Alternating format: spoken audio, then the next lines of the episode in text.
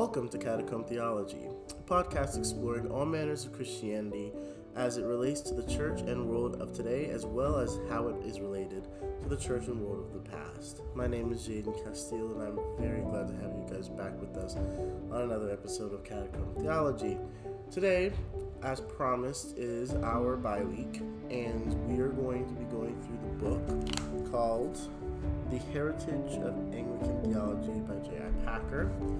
It's it's a bit it's a little bit deep, um, kind of heavy. That's kind of the point of the catacomb, technically. Anyway, um, the whole purpose is to get deep. It is to really delve into theology and, and how it applies to the world around us and and also bringing about um, explanations for patristic interpretations of the scriptures and of doctrine, you know, the ancient Christian faith. So things are going to progressively get a whole lot deeper. Um, we definitely don't want it to be super surface level. Um, we're not going to stop and take notes or anything like that. We're just going to read straight through the chapter. Um, what I'm going to suggest and ask what you got ask you guys to do is as you go through this with with me and, and you hear it and everything like that write down any questions you might have and send them in. Please send them in. And what we will do is next week well not next week but the week after next week um, i will go through and before we read the second chapter we'll discuss the questions you, that you guys had on the first chapter, and then after that, we'll go into the second chapter. So we'll do it that way.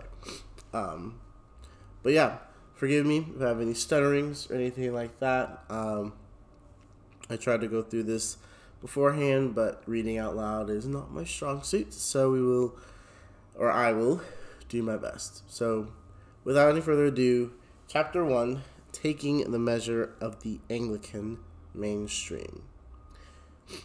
Our purpose in this book is to study and appreciate Anglican theology, to take the measure of it, that is, as theology, not as anything else. The word theology in that phrase signifies what, in its criteria, theology always does. It explores what can and should be affirmed about God. This is something that can be done effectively only in fellowship a two sided alternating activity that, on the one hand, is God centered, Christ centered, church centered in its very nature, and on the other is life centered in all its implications and applications. By prefixing the word Anglican to theology, we immediately raise long standing questions. Within Anglican circles, it is often stated, even officially, that there is really no such thing as Anglican theology. What goes by that name is just Catholic, biblical, churchly, Christian theology of a mainstream sort, a, theology seeking to be as God honoring and practical as can be. And when you have said that, so it is declared, you have said everything. That is the ideal, of course, not just for Anglican theology, but for everybody's theology. Roman Catholic theology, Presbyterian theology, Baptist theology, and every sort of theology with a distinctive denominational label attached to it are aspiring not to be distinctive from all the others, but simply to be accurate mainstream Christian theology according to God's own mind, embodying that which all Christians eventually in glory will identify with and come to appreciate. Although this is the official line for Anglicans as well, Anglican theology is actually a jungle of lush growths of all sorts with a number of tangled cross purposes like ivy strands encircling a massive tree trunk. The only way to study it is by trying painstakingly to extract and relate those strands, taking apart the, co- the component elements and energies that make them up. That is what we are going to do in this book. Holding to the mainstream. But do not get the idea that Anglican theology, to anybody who engages in it, embraces the idea of an ultimate theological pluralism. All who attempt to, to practice Anglican theology see themselves and ask others to see them as seeking to hold to the mainstream of pure truth, The problem, however, is that different people have different ideas as to what constitutes the mainstream of pure truth. There are, in fact, three quite distinct types of perception. One, there are those who think that the Anglican mainstream, the truly Christian mainstream, flows clearly within the world of Protestant and Reformed evangelical thought. I am one who inclines to think so. The constant and controlling reference point of Anglican thought is thus the true gospel as set forth in the Bible. 2. Others view the mainstream as centered in the kingdom of Christ, embodied in the Church of Christ as an ongoing network of spiritual life. They see church centeredness as the mainstream's characteristic feature. These Anglicans often describe themselves as high church or Anglo Catholic. 3. And then there are those who have been described as broad church or liberal in the past, and who usually today call themselves radical or modern churchmen.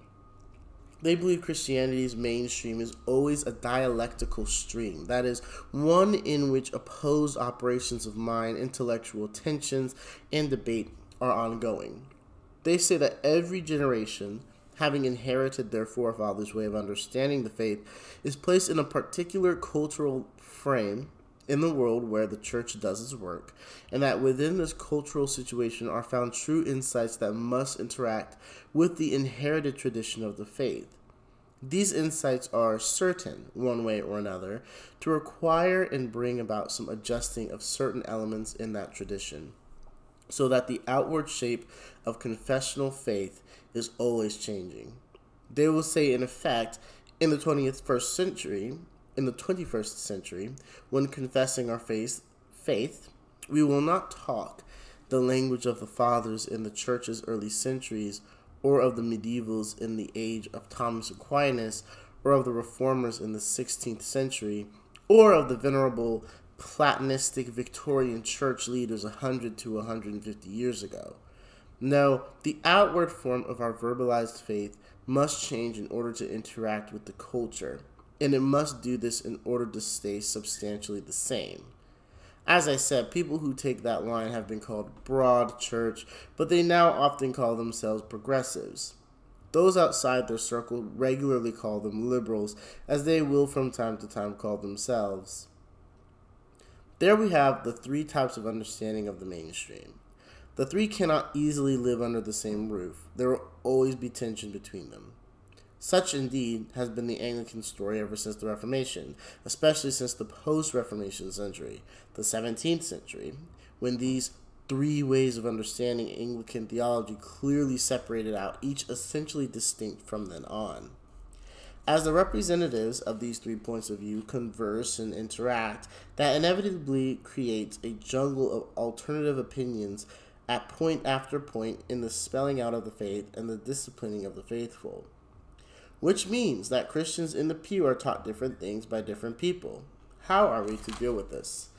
First, we are to recognize that this situation is inescapable. If you identify wholeheartedly, as again I do, with one of these three you cannot hermetically seal yourself off against the other two so that you do not have to take notice of them. They are there in the Anglican fellowship, and one has to take account of them, interact with them, and distinguish one's own position from the other two. We have to appreciate the whole sweep of Anglican history and without in any way weakening our own convictions.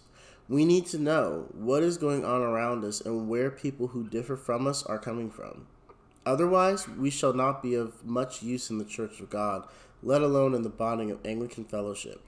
Why not? Because we shall generate confusion.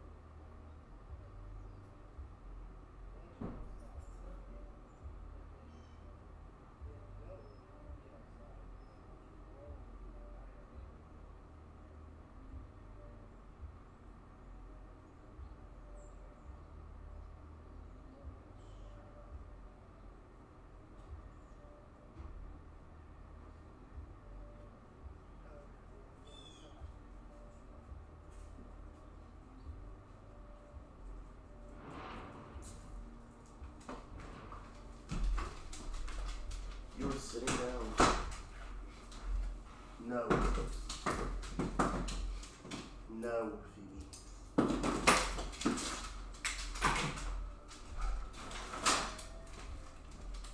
Come here. No. Down. No. Down. Down, Phoebe. Down. Down. Down, Phoebe. Down. Down. Stay. Down. Down. Down, Phoebe. Stay. No. Down. Down. Phoebe, down.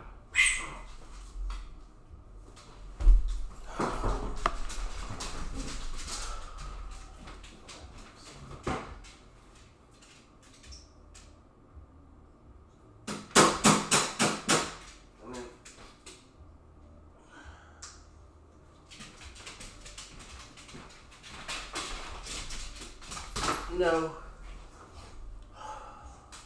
Uh-uh. Come here. Down. Down. Down, Phoebe.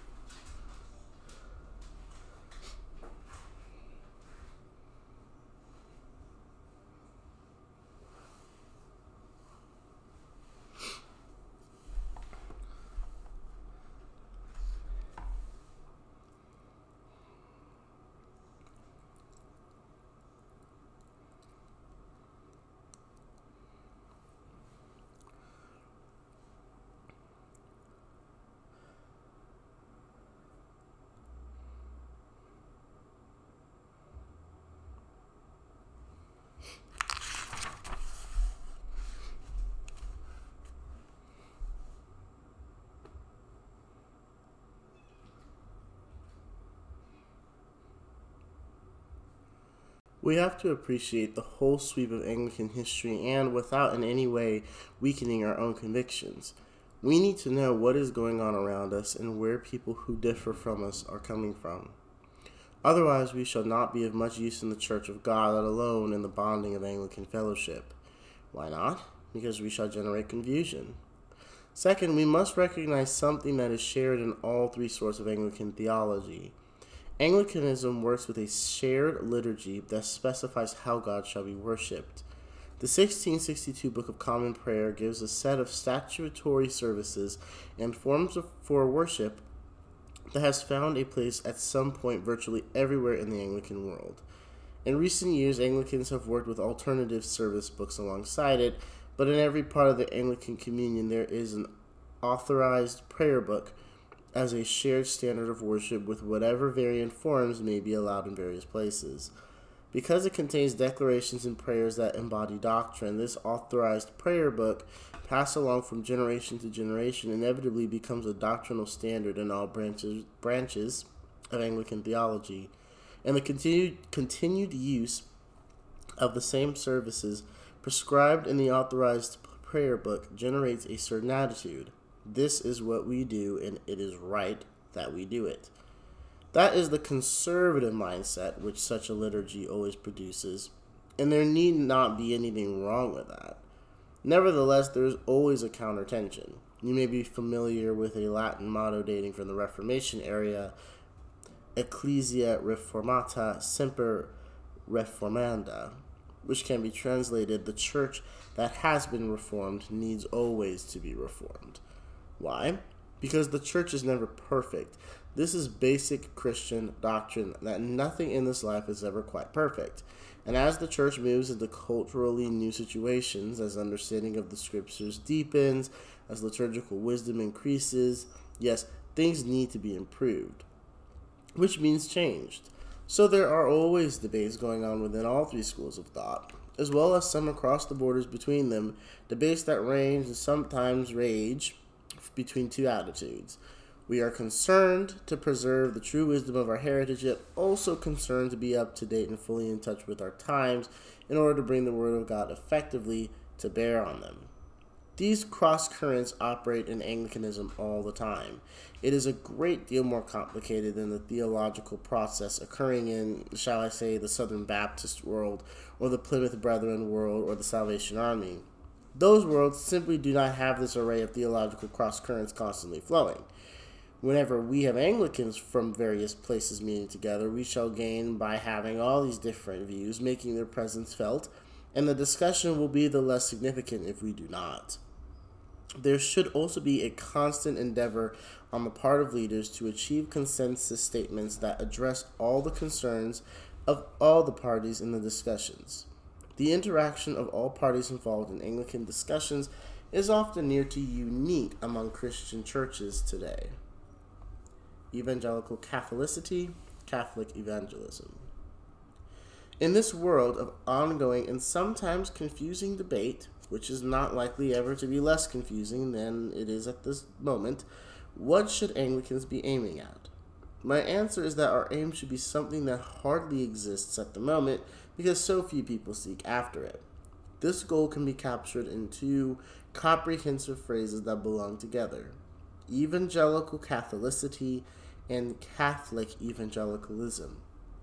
What do I mean by this pairing? One of the good things that has happened in these last 50 years is that the words evangelical and Catholic have both been reviewed and redefined in a relatively authoritative way. What is an evangelical? The British historian David W. Bebbington has produced a four point descriptive account of what evangelicalism is, a definition that has rung a bell among both historians and theologians. With his analysis being accepted as accurate by just about all of them, the essence of evangelicalism, Bebbington affirms, is reflected in these four terms 1. Bible based, 2. Cross centered, 3. Conversion oriented, and 4. Mission attuned. To elaborate on Bebbington, Bebbington's points 3 and 4, it is the way of evangelicals to insist that since we are all sinners everyone needs to be converted. This does not require the same conversion experience for everybody, but it does mean that everybody must show the signs of conversion or regeneration. Evangelicals likewise will always insist that we are redeemed and made Christians not only to glorify God and to have the worship of Him become ever more central in our lives, but also to share the gospel and take it to the ends of the earth as we disciple others loving our neighbors by sharing with them the good thing we have received. If you call yourself an evangelical, do you recognize your evangelicalism in that fourfold description? I accept it with just one major addition, which I think many others would also accept if it were put to them. The descriptive term I would add is this 5. Church focused. Evangelicals know and never forget that Christ loved the church and gave himself for it that he might sanctify and cleanse it and present to himself a glorious church not having spot or wrinkle or any such thing. Ephesians 5 25 through 7, 25 through 27.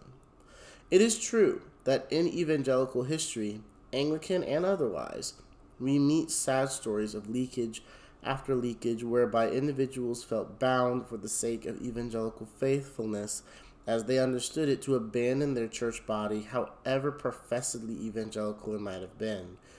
To stay faithful, they have split, gone separate ways.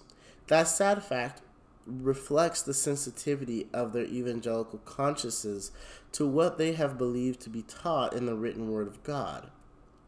They have found a kind of, of virtue in being faithful enough to it to be willing to leave a church in order to stay with their conviction, even if by general consent what they have thought to find in Scripture prompting that action was not in fact there, but that, of course, is a different issue. There has been so much of that in evangelical history that we often fail to fully recognize the characteristic church centeredness of evangelicals of men such as Luther and Calvin and John Wesley, and of Anglicans over the centuries such as Thomas Cranmer, Charles Simeon, J.C. Ryle, and John Stott. All of them were, in fact, church focused, community centered, and fellowship building in purpose in their, te- in their preaching, teaching, thinking, praying, worshiping, organizing, and celebrating. Granted, some evangelists have stood apart from the churches in the belief that thus they can be of more use to God, but by authentic evangelical standards, they are eccentrics, as by ordinary human standards, they're egoists. Yes, we evangelicals must not be misunderstood here. We are pietists. in what is surely the good sense of that word. We do believe that one's relationship with God is the most important thing in any person's life, and ought always to have priority. And so we are against any version of church life that puts loyalty to the church before the quest for the fullness of personal knowledge of God through Jesus Christ. Thus, the forms of fellowship with God that ordinarily we must value are those in which we draw closest to each other as we approach Him free utterance in Bible study and free speech in prayer meetings. We even have rude names for misguided loyalty to the church. We speak of nominal Christianity and churchianity. At the same time, evangelicals who prioritize true piety are as centered and focused on the church as they are on anything, because we know that the church is Christ's focus. Christ loved the church and gave himself for it. We seek to serve the Lord of the church in the church, through the church, for the church. We yield to no one in our enthusiasm and zeal for the glory of God in the church. The monarch's role in Anglicanism. From the time of Henry VIII down to that of James II inclusive, the monarch believed that it was his or her business to call the shots in the religious matters of England. That is not to say that the monarch as such believed himself or herself to be a theologian, although one or two of them did. Henry VIII wrote theology, James I wrote theology, but they believed it was their business to impose on England a religious settlement that matched their own convictions and in which their people, the English people whom they ruled, would be united. So you have Henry VIII abandoning the papal jurisdiction and seeking to unite the English in what has often been characterized as Catholicism without the Pope, although Henry's personal faith was more of a hybrid than this phrase would suggest. And then you have Edward VI, the young Protestant king, encouraging those who sought to unite English people on a Protestant platform. Next, you have Queen Mary, who thought of herself as called by God to restore England to Roman Catholic obedience during her brief reign from 1553 to 1558. She burned alive almost 300 men and women to make her point, and she had the Roman Catholic Cardinal Reginald Pole come to England in order ceremonially to receive England back into the papal communion, which he did. But the effect of Mary's actions, including the burning of these Reformation martyrs, was exactly the opposite of what she had hoped for. She created in the minds of the English people a deep seated impression of the Roman Catholic Church as a church has burned honest English people for their honest convictions. Dislike of the Roman Catholic Church became a cultural prejudice in England going back to Mary. She did more to create it than anybody else. Elizabeth I, who reigned from 1558 to 1603, was the last Tudor monarch. She wanted to be absolute ruler in her kingdom, but as a woman indirectly using state councilors as her ears, eyes, and brains, bishops as her church managers, and parliament as a restrictive agency. Being a patriotic pragmatist, she started from the other end as regards the church, essentially saying, What is the form of religion that will unite all the English? That is for me. It turned out that a modest and modified Protestantism was what the country wanted, so that was what the country got. Elizabeth's prayer book, which was made the rule of worship throughout England by her Act of Uniformity of 1559, was Archbishop Thomas Cranmer's second prayer book with just three verbal alterations.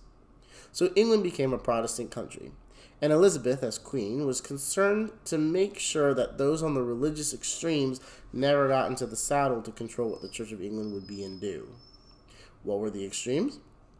First, some Roman Catholics would not accept the Elizabethan religious settlement. They lived in quietness. They did not parade their views because, after all, it was illegal to be a Roman Catholic in England under Elizabeth.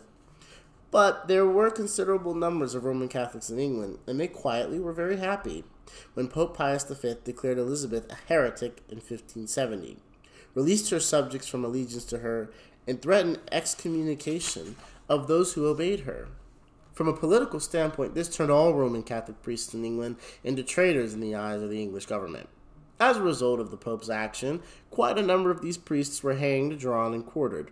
That was the uncouth way in which England's government dealt with those regarded as traitors in those days. Elizabeth steadily maintained the religious settlement she had made in the face of Roman Catholic opposition to her rule. The other extremists were Puritans, a grouping that began to emerge in the Church of England in the 1550s. They believed that Elizabeth's Anglican Church was only partly reformed, and they called on Elizabeth to bring about a more complete Reformation in a Calvinist direction. Viewing them as extremists, Elizabeth took a number of steps to ensure they would never gain any sort of control in her kingdom. James I, the James VI of Scotland who came to be King of England in 1603, and his son Charles I, who was king from 1625 until he was executed for treason in 1649, were royal absolutists like Elizabeth. They believed that the business of monarchs is to be complete and final master in their dominions. They had been the idea of the Tudor monarchs and was continued by the Stuarts. James and Charles thought of themselves as maintaining Elizabeth's version of Protestantism as the religion of England.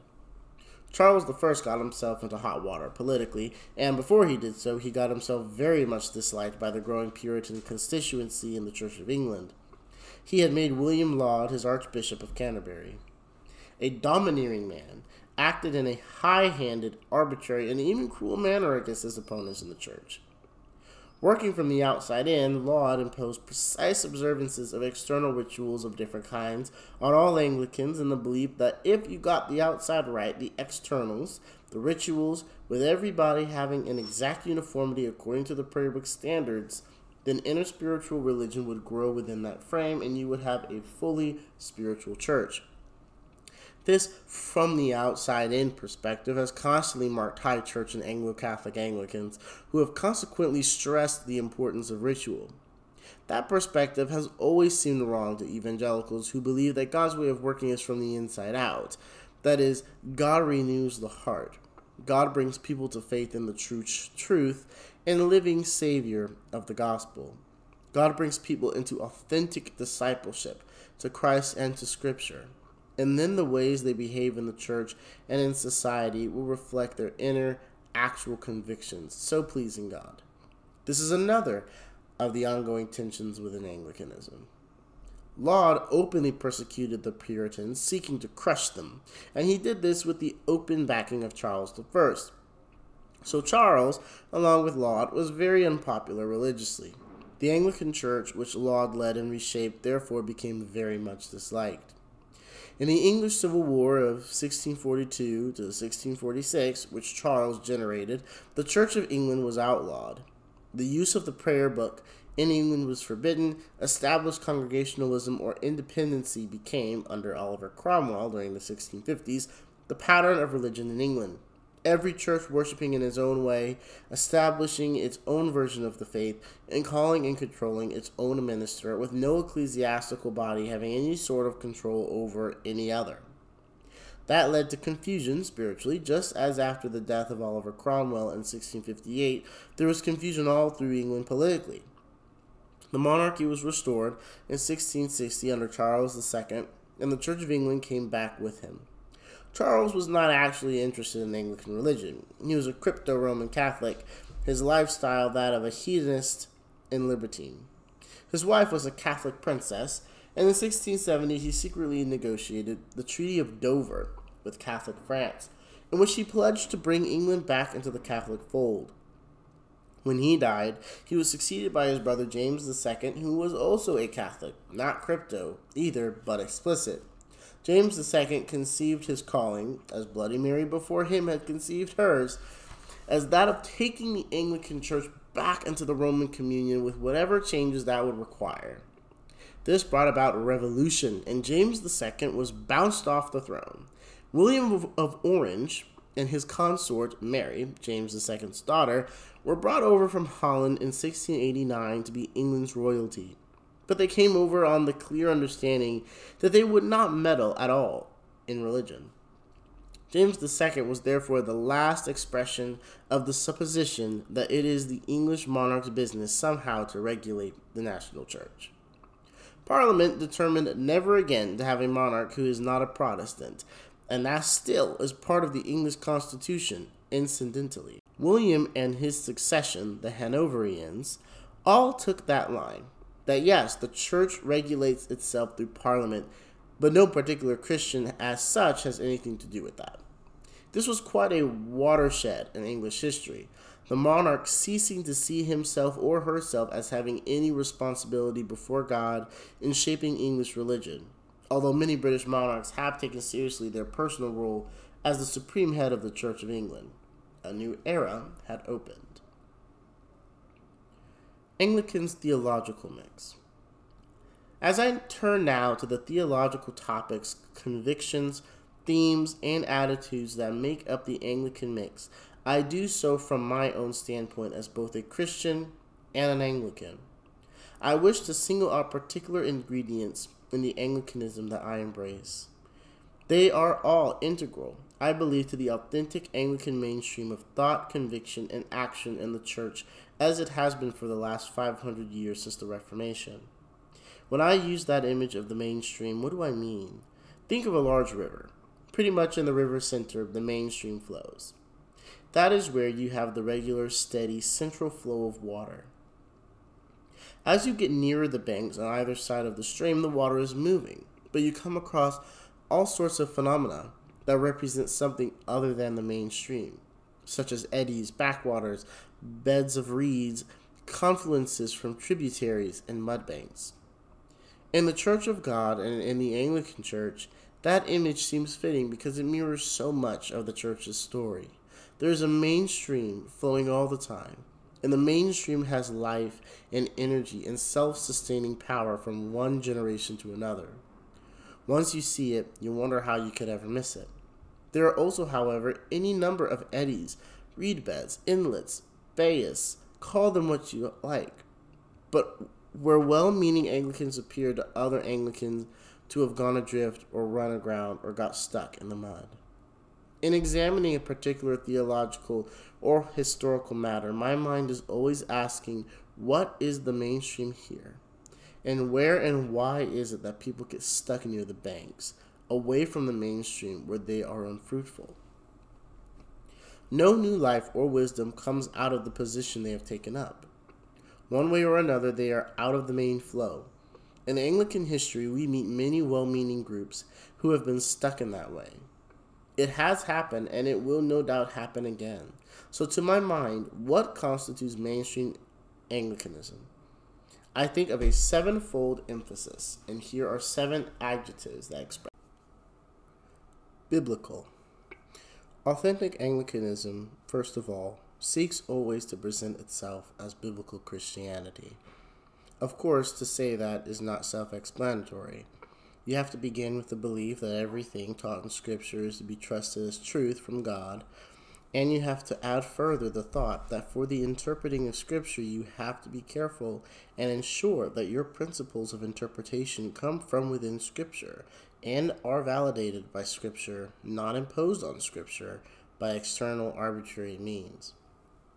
Otherwise, Either you can go adrift in the liberal way, not taking seriously everything that is taught in Scripture, but making your own private selection. Or else you could end up with Roman Catholicism, which says that, of course, all biblical teaching is truth, but you need the church to interpret it.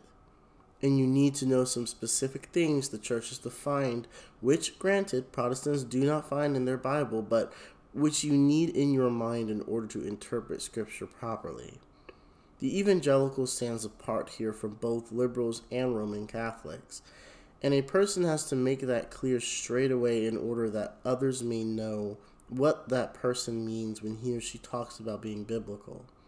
The Bible, interpreted from within by itself and interpreted as a whole, must always have the last word. That has been an ingredient of the Anglican mainstream ever since the Reformation. Liturgical. Second, Anglicanism is liturgical. Anglicanism, as it inherited liturgical forms, has always had a prayer book setting the standard for worship. Every large geographical section of Anglicanism has had its own prayer book standard.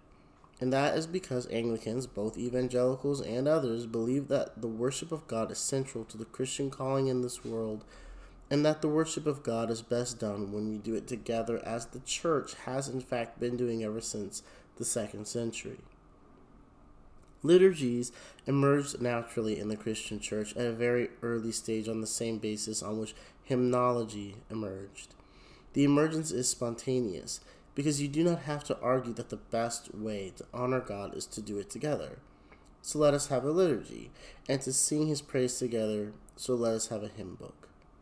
You may find this thought rather hard to digest if you come from a Christian tradition that thinks of itself as non liturgical, but chew it over. Suck the substance out of it, and you will see it makes sense. None of us would deny that one of the best ways to praise God is to sing His praise. So let us have music, hymns, choruses. That has happened spontaneously. It did so in the 16th, as in much earlier centuries. Christians were producing hymns since at least the 3rd century, and it seems that they were singing psalms right from the apostolic era onward. Perhaps they were writing hymns early also. A popular hypothesis in New Testament scholarship is that some of the sentences in the New Testament epistles are quotations from hymns. It is very likely true. There is no argument of principle about the emergence of these songs. We sing God's praise. It is a good thing to do, so let us have songs and hymns.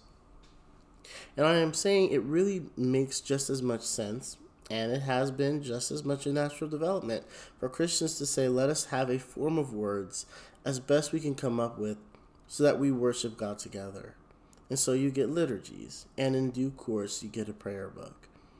That is what Anglicans have always thought. Liturgical worship is so natural that it really does not need any justification. Some people fear that getting into liturgy, they will find it a boring formality. Something deadening to the spirit rather than enlivening to their souls. But those concerns shouldn't occupy us for long. When people get into liturgical worship, they find that it is not like that in the least. C.S. Lewis is very good on that point. In 1963, he wrote about the alternative services that were constantly being produced at that time, and he allowed himself to deplore the fact that so many clergy had what he called the liturgical fidgets.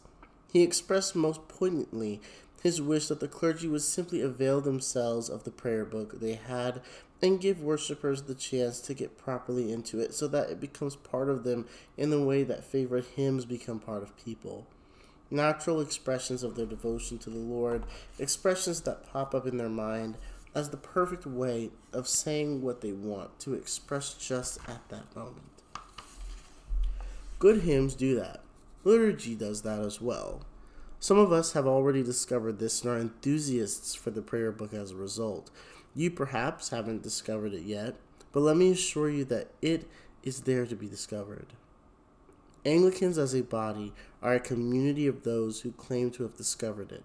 So we employ liturgy in our public worship. Some of the modern liturgies are quite bad, but that is a different issue. Some modern hymns are very bad too.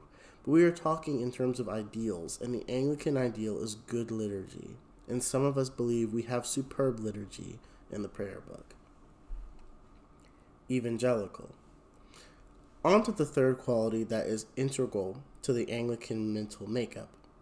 The Anglican Church is evangelical. That means that our worship and our thinking about Christian life, testimony, and influence center always on the gospel a full orbed gospel which includes the incarnation, atonement, bodily resurrection, present reign, and forthcoming return of Jesus Christ. Jesus Christ fills the mental horizon of mainstream Anglican believers.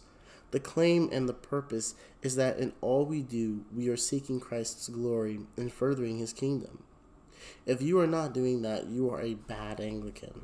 Everyone will agree on that. And in your devotion, you do not get away from Christ and his cross any more than you get away from Christ and his glory and lordship, or Christ as the coming King, to whose return we look forward. We know this, of course, from Anglican public worship. It is what real Anglicans are meant to be. And we are not very Anglican if, in fact, Christ is not central in our personal devotion in this way. This evangelical mindset leads us in all our worship our personal devotion, our discipleship, our theological thinking, and our attempts to exercise an influence in this world. real Anglicans are evangelical. The evangelicalism is defined as a matter of fact very effectively in the 39 Articles, which were adopted by the Convocation, a gathering of bishops and clergy summoned by Elizabeth I in 1563 as a confession of faith. They were an edited version of Cranmer's 42 Articles and received their final form with very minor revisions in 1571. I am an enthusiast for the Articles, they are in the prayer book, and they focus that evangelical perspective and are Christ centered in the way I have described, which is the driving force, the heartbeat of Anglican believers in all they do. We do not get away from Christ and his cross. On the contrary, real Anglicans have always made much of the Lord's Supper. There are some evangelicals in this world, to be sure, who do not make much of the Lord's Supper, but that has never been the typical Anglican evangelical way. We make much of the supper not only because it is there in the prayer book where we are encouraged to participate in it regularly, but also because it is there incidentally in a marvelous liturgical frame that projects the thoughts of our sin, God's grace, and our faith in a most telling fashion, actually as by three turns of a screw. Archbishop Thomas Cranmer was brilliant in the way he built his communion service. It is a wonderful projection of the gospel and it both illuminates and celebrates what we do at the Lord's table in receiving the bread and the wine in a way that is, to my mind, unmatched by any alternative liturgy that Christendom has produced, including all current forms of alternative Anglican liturgy. Pastoral. Everybody acknowledges that, fourth, Anglicanism is a pastoral form of Christianity. It took shape in a pastoral situation where England was already divided into something like 10,000 parishes, as they were and are called, local geographical areas, each with its own church and priest. That arrangement was in place before the Reformation began, and the reformers were thinking of ministry in the parishes at every stage in their reforming work. They wanted to change the way Anglicans worshipped and the way in which Anglicans grew in their faith, but they wanted to do this in a way that would ring bells in the parishes, through the ministry of the parish clergy to the parish worshippers. Anglicanism everywhere in the world is still like that, very congregation oriented, thinking everything out in terms of discipling folk in Christ.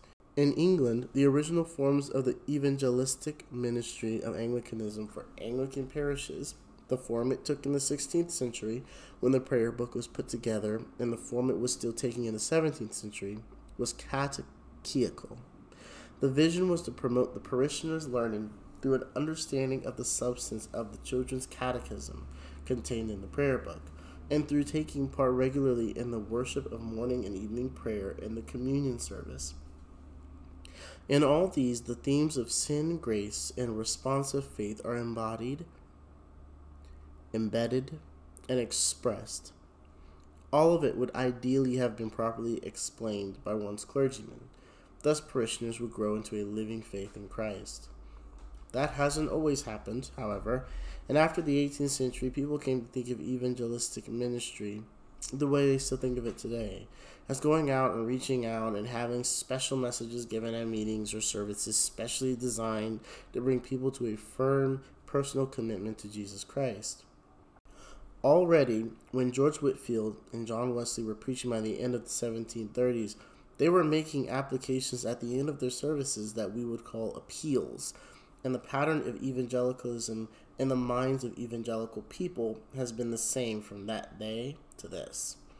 That is bad because, in our minds, both in the Anglican world and in other branches of the evangelical world, this image of evangelistic ministry has driven out the older thought of evangelicalism being conducted institutionally through a discipleship process that begins with catechism, that is, teaching young folk the faith. We do not do that now in Sunday school. Usually we just teach a Bible story. Catechizing is largely gone, but the older pattern was that you teach young people the faith in church and you explain to them the reality of faith in worship. Thus, you draw them into the worshiping fellowship so that they grow into personal faith.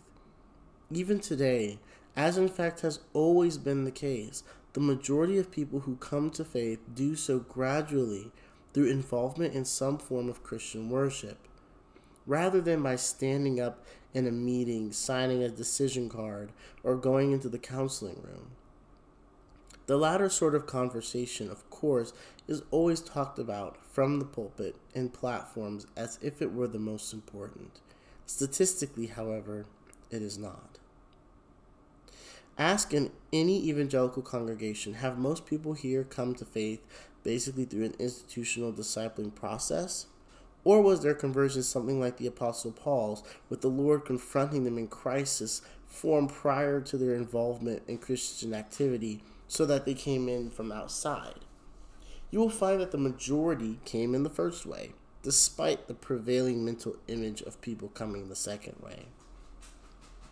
Anglicanism has always been pastoral, always concerned with making Christians primarily in the manner described, and then shepherding them. That concern is there in the ordinal of the prayer book. The minister is ordained, first and foremost, to find Christ's sheep and then to walk with them as the shepherd, leading and guiding them from the beginning of their spiritual lives right through to the end. In other sections of the evangelical world, the primary emphasis has often been on the pastor as preacher or controversialist, and the emphasis on his ministry as a shepherd of the Lord's individual sheep has been secondary, sometimes quite minimal. Some pastors have only ever seen themselves as preachers, persons called to hold forth, and for the rest, well, let the congregation pastor itself. But that is not the Anglican way. It never has been and never will be. Anglicanism is pastorally oriented, and the prayer book guarantees that. Episcopal. Fifth, Anglicanism is an episcopal form of Christianity. The Anglican ideal for a bishop expressed in the service that consecrates or ordains bishops, both those verbs are used these days, though in different Anglican circles, is that the bishop is ordained to be a spiritual leader. That means a number of things. First, he must preach and teach the gospel in a standard form, setting a standard for all the congregations, clergy, and people that he leads. Second, he must be the chief disciplinary officer in his diocese. Discipline is viewed by Anglicans as an aspect of pastoral ministry. Anglicans are not concerned with legal procedures that, for their own sake, throw people out of the congregation simply to keep it pure. That, as you know, is how some periods of history and some forms of evangelical Christianity has understood the, the discipline of people who are out of line theologically or ethically. But it has never been like that among Anglicans. Anglicans have always preferred the discipline of patient debate to the discipline of the big stick. And so, in Anglican circles, movement in a disciplinary direction has always been exceedingly slow. However, the person in charge of discipline has always been the bishop of the diocese, and that remains the case. The positive significance of retaining the order of bishops, as Anglicans understood it in the 16th century, and as the prayer book encourages still to understand it, is first and foremost that the bishop is to set doctrinal standards from the Bible. The bishop's commitment is defined that way in the ordinal, which is the section of the prayer book that outlines the rites for ordaining bishops, priests, and deacons. Third, the bishop is there to maintain continuity with historic Christianity as it has been since at least the early years of the second century and in some places, probably the first century. In some way, episcopal ministry, that is, having one person as the standard setter for the diocese, emerged right at the end of the apostolic age. There does not seem to have been a gap there. When there was no apostle to minister, the early church chose a bishop. So it seems, although detailed evidence is lacking. It has, of course, been argued among evangelicals that episcopacy is such a tainted institution that the church is better off now without it. Some churches made that argument in the 16th century. Some have argued it since. But Anglicans did not argue that way, did not think that way, and haven't gone that way. No, the bishop is a happy token of continuity with the historic Christian church. The bishop is the standard of an authentic Christian faith the chief disciplinary officer of the diocese, and the first counseling resource for the clergy of the diocese. The bishop is called, in other words, to be a wise leader who looks after the clergy spiritually. The Anglican way of thinking about episcopacy has always been in terms of the ideal rather than the actual.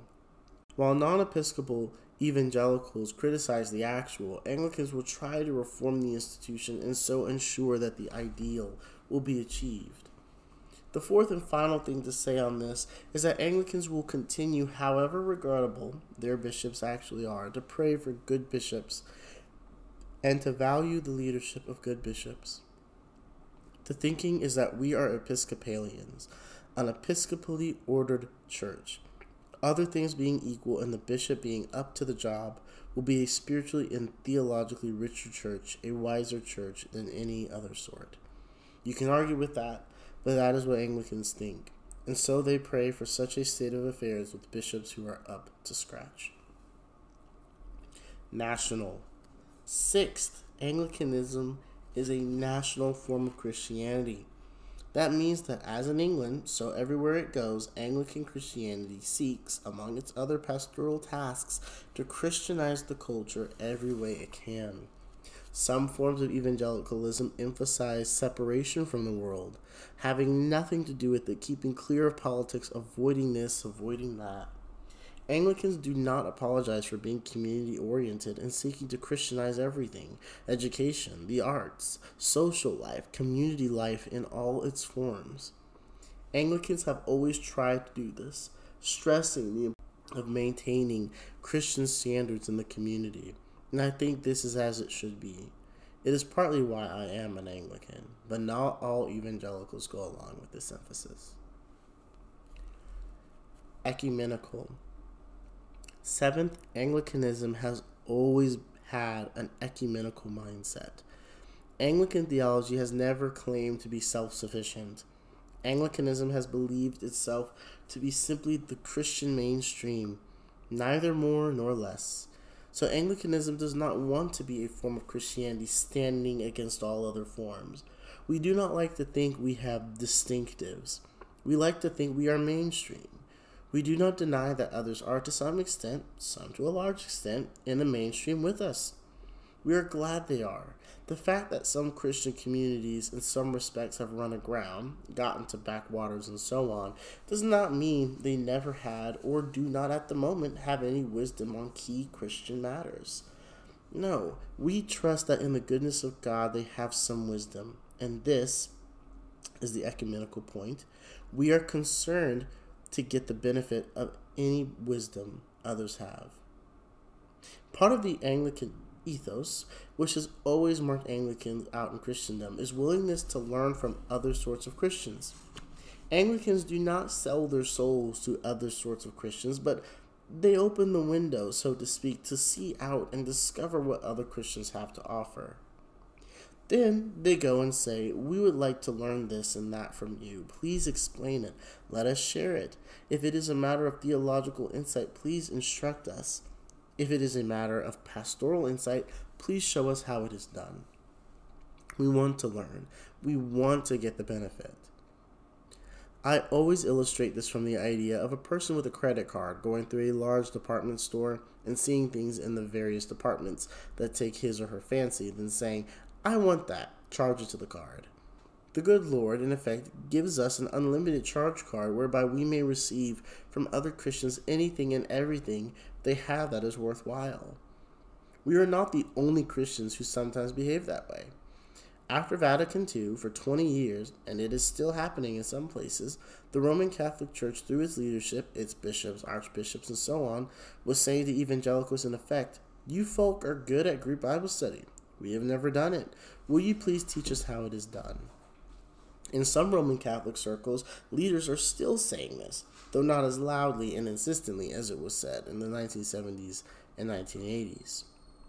Anglicans have this ecumenical mindset and want to see all the good, all the wisdom there is anywhere in the Christian world.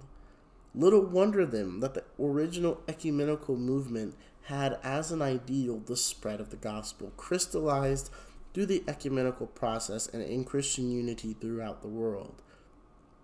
Today's ecumenical movement, Geneva based, does not have that ideal anymore.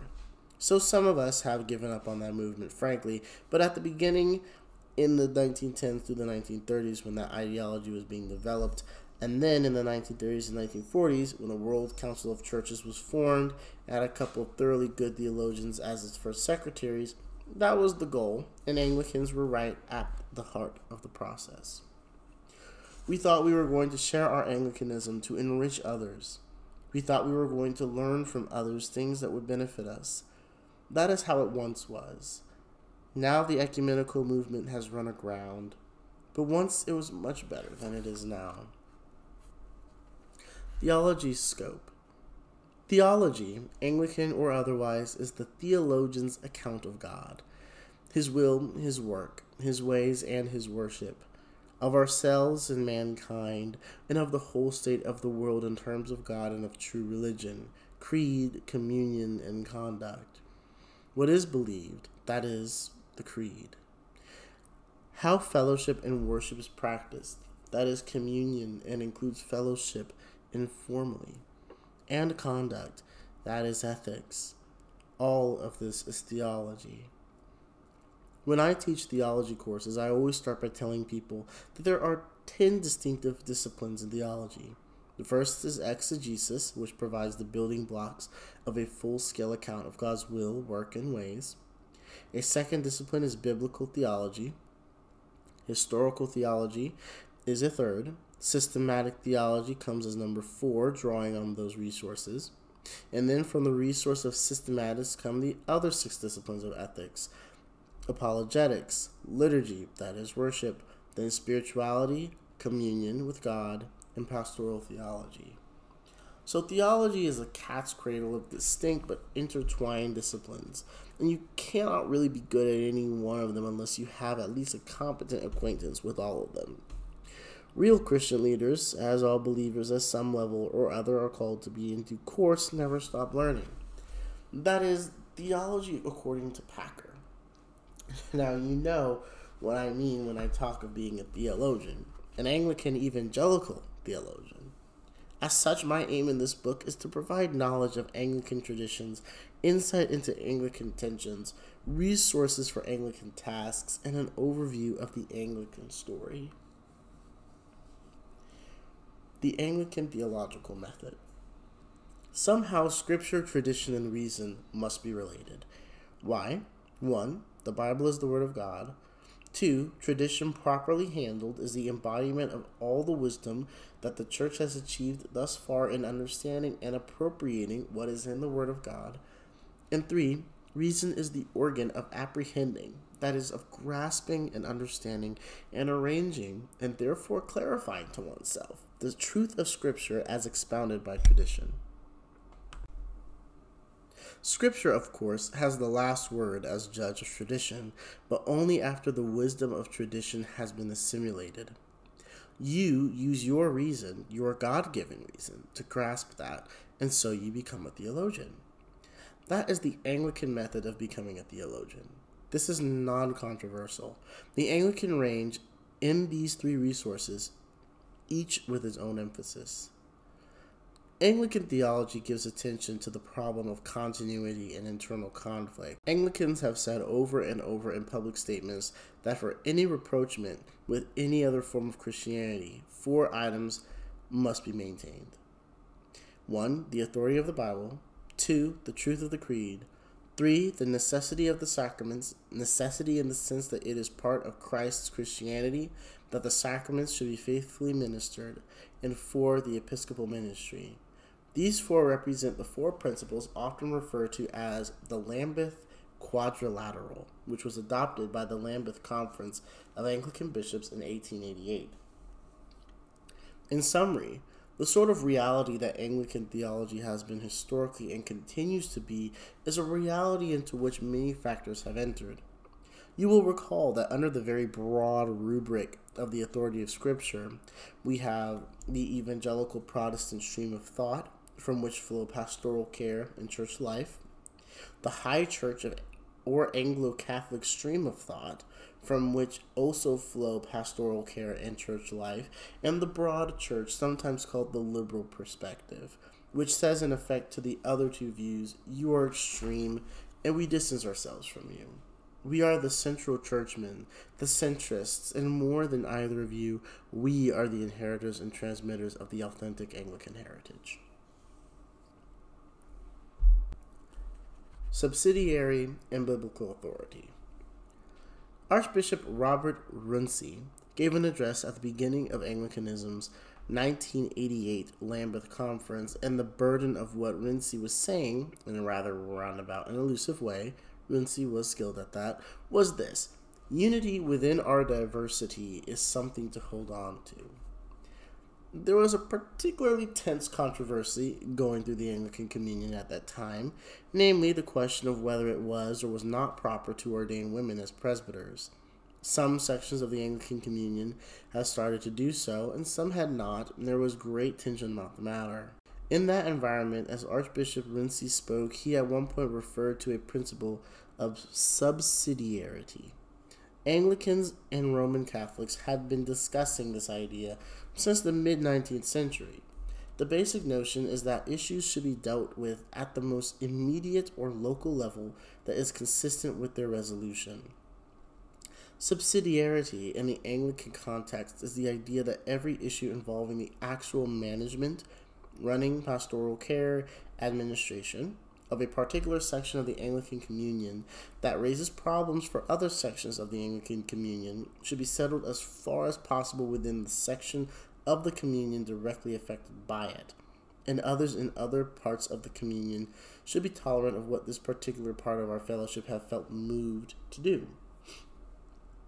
All of this grew out of the question of ordaining women when a bishop in Hong Kong ordained a couple of senior Chinese Christian women as presbyters on the ground that the church in Hong Kong needed their ministry. The principle of subsidiarity has never been legislated, but it is, as I have said, an Anglican attempt to ease the tensions that arise when one part of the communion does something that other parts cannot stomach and see no reason, biblical, pastoral, or otherwise, to approve. Subsidiarity was an idea that Runcie, in his unique way, was commending in that speech. Uh, the general sense that emerged from Lambeth in 1988 was that, on the one hand, all Anglicans can agree that the Bible has definitive authority in some way for Anglican life, but on the other hand, the church is to be thought of as a community of interpretation that seeks to achieve a consensus resulting from the interpretive process. In other words, authority is what the communion is able to agree on at the moment. That is how the conference construed the authority of Scripture. According to this mindset, in the enterprise of biblical interpretation, tradition must be consulted, and reason, the organ of reflection, distinction, argument, and formulation, must be there and seen to be there, making a critical assessment. Any doctrinal formulation that is not reasonable cannot stand, but authority rests finally in the outcome of the interpretive process in the church rather than, as evangelicals would say, the teaching of Scripture understood in terms of the principle that God in Scripture tells us things, and it is through interpreting Scripture by Scripture that we discern what He tells us. I hope you recognize the evangelical approach to Scripture in that formulation. It is a formulation I have been using to teach for years, and I think it is sound. Again, it is the principle that by letting Scripture interpret Scripture, we discern what God is telling us. Reformational exegesis of Scripture started with people like John Colet, Erasmus, Luther, and Calvin. Colet was an English preacher of distinction who became dean of St. Paul's School in the very early years of the 16th century. His lectures on the Epistle to the Romans actually began in the year 1497. Erasmus produced the text of the Greek New Testament. Luther and Calvin took in stride the idea that when you go ad fontes, that is, back to the fountains or sources, you must go back to them within the frame of their own culture. Everybody back then took this idea for granted. It seemed so obviously true that nobody challenged it. but it is partly because this dimension was applied to what Bible students were doing before that Reformation exegesis is so much better than anything in the 15th or earlier centuries. Going right back to people like Augustine and Chrysostom, who themselves understood the principle that you must set at least the New Testament texts in their culture. The ad fontes principle was a milestone in the history of exegesis it was rightly grasped in the 16th century. We need to grasp it in exactly the same terms. I want to underline that in internal Anglican discussion of what constitutes Anglican faith, evangelicals are concerned to say something that the broad churchmen do not accept in the form in which evangelicals say it. If you say, for instance, that the Bible says such and such, the broad churchman's answer will be, ah, but the Bible is pointing along a trajectory of thought on which we have to proceed.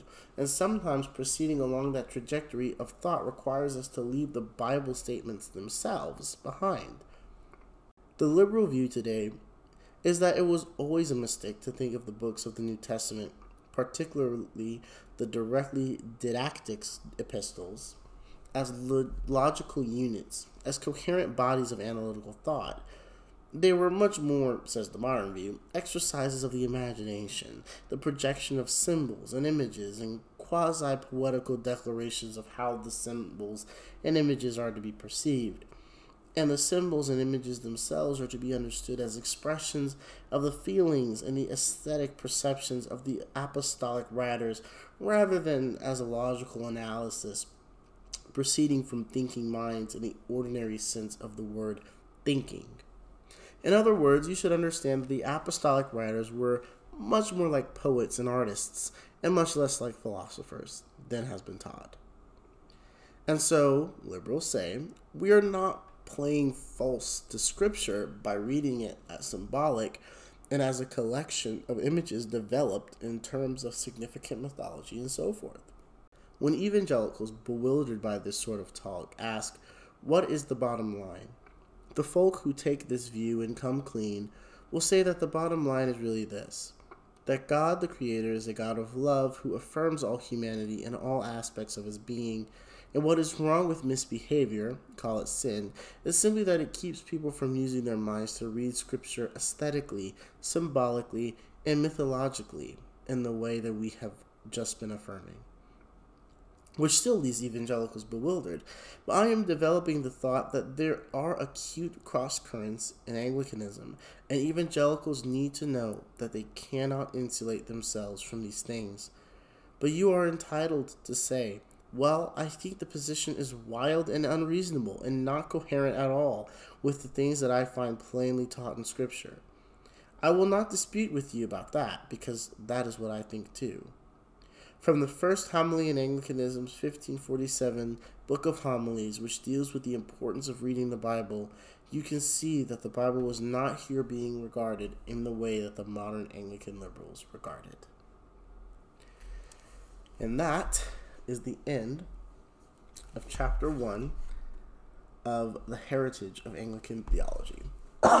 Excuse me. Uh, we hope, or I hope, that you enjoyed the the chapter. It was long, um, and it was very detailed and deep. But I hope you agree with me when I say that Packer really writes in a way that doesn't feel like a textbook. Um, it, it, almost feels like he's telling a story, which I feel like makes the book feel more like a theological novel than just a simple theological um, lecture. Uh, we will be back um, for chapter two in two weeks, so on our next bye week. Um, and until then, please, if you had any questions, if you were following along with a pad of paper, or if you have a copy of the book and you were reading it with me, you know, send in any underlinings, any highlights, any questions that you have, and we will thoroughly discuss them before we start reading the second chapter um, on the next episode. So, thank you again for tuning in to Catacomb Theology. I hope you have a rest, a wonderful rest of your week.